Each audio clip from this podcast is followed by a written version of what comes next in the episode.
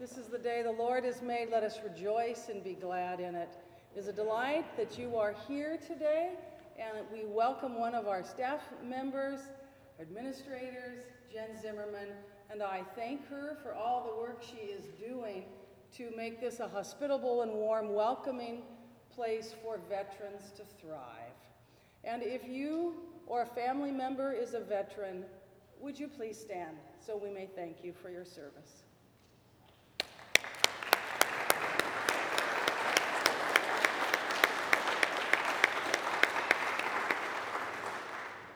Long as you're standing, let's all stand. Uh, we gather in the name of God, God among us, within us, around us, ever present. God who watches over us day and night, God who hopes and heals, forgives and loves. God be with you now. Amen. O God of all good gifts, quicken in me a deeper sense of service.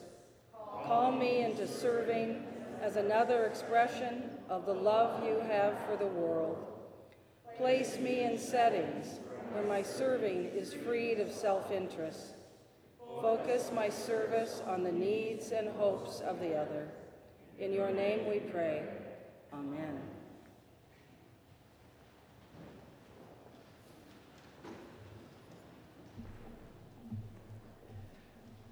The reading is from Romans 12, verses 1 through 13. Therefore, I urge you, brothers and sisters, in view of God's mercy, to offer your bodies as a living sacrifice, holy and pleasing to God. This is your true and proper worship. Do not conform to the pattern of this world, but be transformed by renewing your mind of your mind then you will be able to test and approve what God's will is his good, pleasing, and perfect will. For by the grace given me, I say to every one of you, do not think of yourself more highly than you ought, but rather think of yourself with sober judgment in accordance with faith God has distributed to each of you. For just as each of us has one body with mem- many members, and these members do not all have the same function, so in Christ, we, though many, form one body, and each member belongs to all the others. We have different gifts according to the grace given to each of us. If your gift is prophesying, then prophesy in accordance with your faith. If it is serving, then serve. If it is teaching, then teach. If it is to encourage, then give encouragement. If it is giving, then give generously. If it is to lead, do it diligently. If it is to show mercy, do it cheerfully. Love must be sincere. Hate what is evil, cling to what is good. Be devoted to one another in love. Honor one another above yourselves. Never be lacking in zeal, but keep your spiritual fervor serving the Lord. Be joyful in hope, patient in affliction, faithful in prayer. Share with the Lord's people who are in need. Practice hospitality.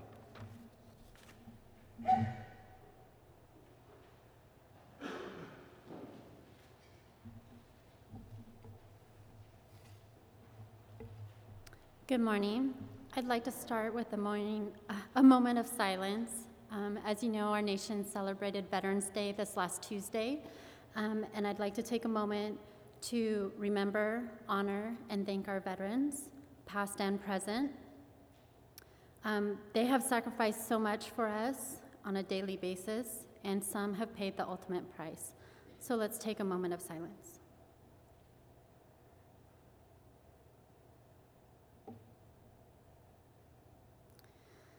So today I get to share the gift of service with you. And the best way for me to do that is to share my story on how I ended up right here today in front of you. I joined the military, specifically the Navy, for very selfish reasons. I wanted to get my education and I wanted it to be paid for. And the military happens to pay for your education. Um, so I also wanted to be part of something bigger than myself. I'm a very patriotic person. The 4th of July happens to be my favorite holiday of all of them. and I also wanted to travel the world. Who else gets paid to go travel? The military does. um, but my time in service, I was stationed on board USS Boxer, LHD 4. It's a mighty warship that um, deployed to the Arabian Gulf in support of Operation Iraqi Freedom and I did two deployments, both six months long and longer. Um, and the amount of responsibility and accountability placed on our service members is great. Our lives depend upon each other.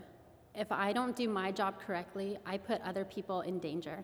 And the same for them. If they don't do their job correctly, I could be placed in danger. And all of that creates a big big area and it, it, creates trust. You have to have trust. You become friends with these people and they become your family. And I had four years of very tight knit family with me, and I did get to see the world. When I, my time in service was out, um, I spent four years in, I felt very lost. My family was cut off from me. I no longer spent day in and day out with them. And the military doesn't teach you much about being a civilian. They don't teach you how to do, um, how to find your passions or how to live out in the civilian world. They do teach you how to do maintenance, and you know the mission is at hand. So as I left the military, I started school in San Diego, and I honestly I was drifting. I was just floating. I had changed my major several times, everything from ASL interpreting to geology and in between. And my personal life was crumbling all around me. I found myself back in Simi Valley and eventually here to Cal Lutheran. And I didn't know that that was God working his, his plan for me. It had started then. And while attending here at Cal Lutheran, I was still lost. I was looking for other veterans that were going through the same things that I was going through. I missed the bond that I had. I missed the family feeling that I had with other veterans. So I started a veterans club, and I had a really good response. I had six other veterans come out of the woodworks to meet with me and to meet each other, and so we could get through this process together. We also, I also was called by CLU magazine to be interviewed to find out what it is like being a veteran here on campus. And they asked me, if you could have one thing on campus for veterans, what would it be? And I said, a single point, a one stop shop, somewhere where veterans can connect with other veterans, and somewhere, a place and a person that can help them and guide them through this higher education process. It's quite daunting.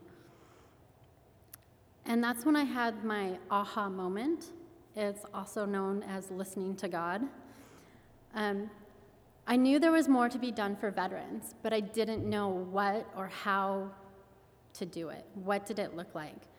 And I was walking through Kingsmen Park. I remember it very clearly. It was a very defining moment in my life. And I was just pondering how can I do this? What can I do to make our veterans' experience here better and it, it just happened. It's like God called and said, Jen, you need to do this. um, and at that moment, I just felt so much passion pouring into me. And I, I had no choice but to follow this up and pursue it. And so the club ended up leading to an internship here on campus. And you would think the internship would lead directly into a job to help veterans. And that wasn't the case. There was a big hurdle in the way. As we know, higher education happens to move not so fast. And I graduated and I was kind of left on my own. So I went out into the world to do my thing. And it took almost four months before the position actually opened up. And nearly two years from when I decided that I was going to pursue this until I got into the job. So I had to practice a lot of patience. And being in the military here and now is what I'm used to, and a two year time span was hard to endure. um, so I'm here today. I am so very blessed, and I am so very rewarded at every turn, every email, every person I get to encounter. I never thought I would grow up to be a veterans coordinator, and I don't consider this a job. I consider this doing what I love to do. I had to practice patience to get here, and I had to learn how to listen to God. And just as in the text, once you discover your gift, you need to pursue it with all of your heart and all of your might. So, being able to guide my brothers and sisters to graduation is very rewarding. They take their knowledge and they pay it forward out in the community and the world, and it continues on and on and on. And it's the little things like the smiles and the thank yous and the bond that I continue to have with our veterans here on campus. It is so fulfilling. My coworkers can tell you that I jump up from an email and say, I love my job. So it, it's just a natural, rewarding thing. And I'm honored and humbled that God has led me here to this path, to this calling that I am so passionate about. And your path will look different. Not everybody's meant to be a veterans coordinator. But it's a matter of learning to listen to God, to stop. When He is talking to you, when you feel that spark, when that passion pours in, follow it, go with it. Say yes when He is calling you to service.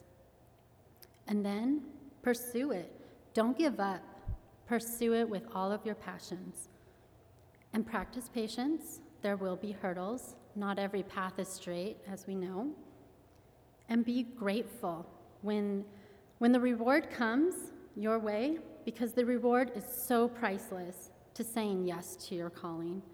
It is an honor to be in this position. I don't consider it a job. I love what I do, and you can find what you love to do as well. Thank you. Thank you for the beautiful music.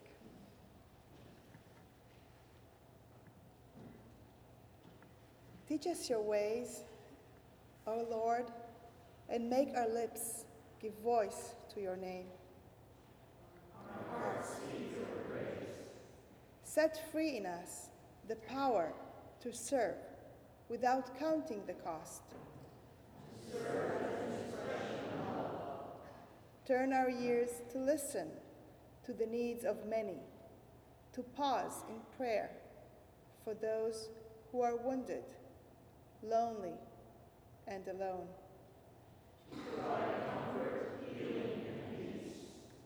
Liberate our lives to give and receive in equal measure.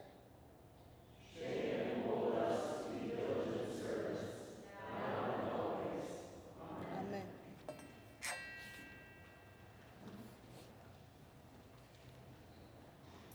In response to the God who has served us with life and forgiveness, let us serve one another with compassion, grace, and mercy. Amen.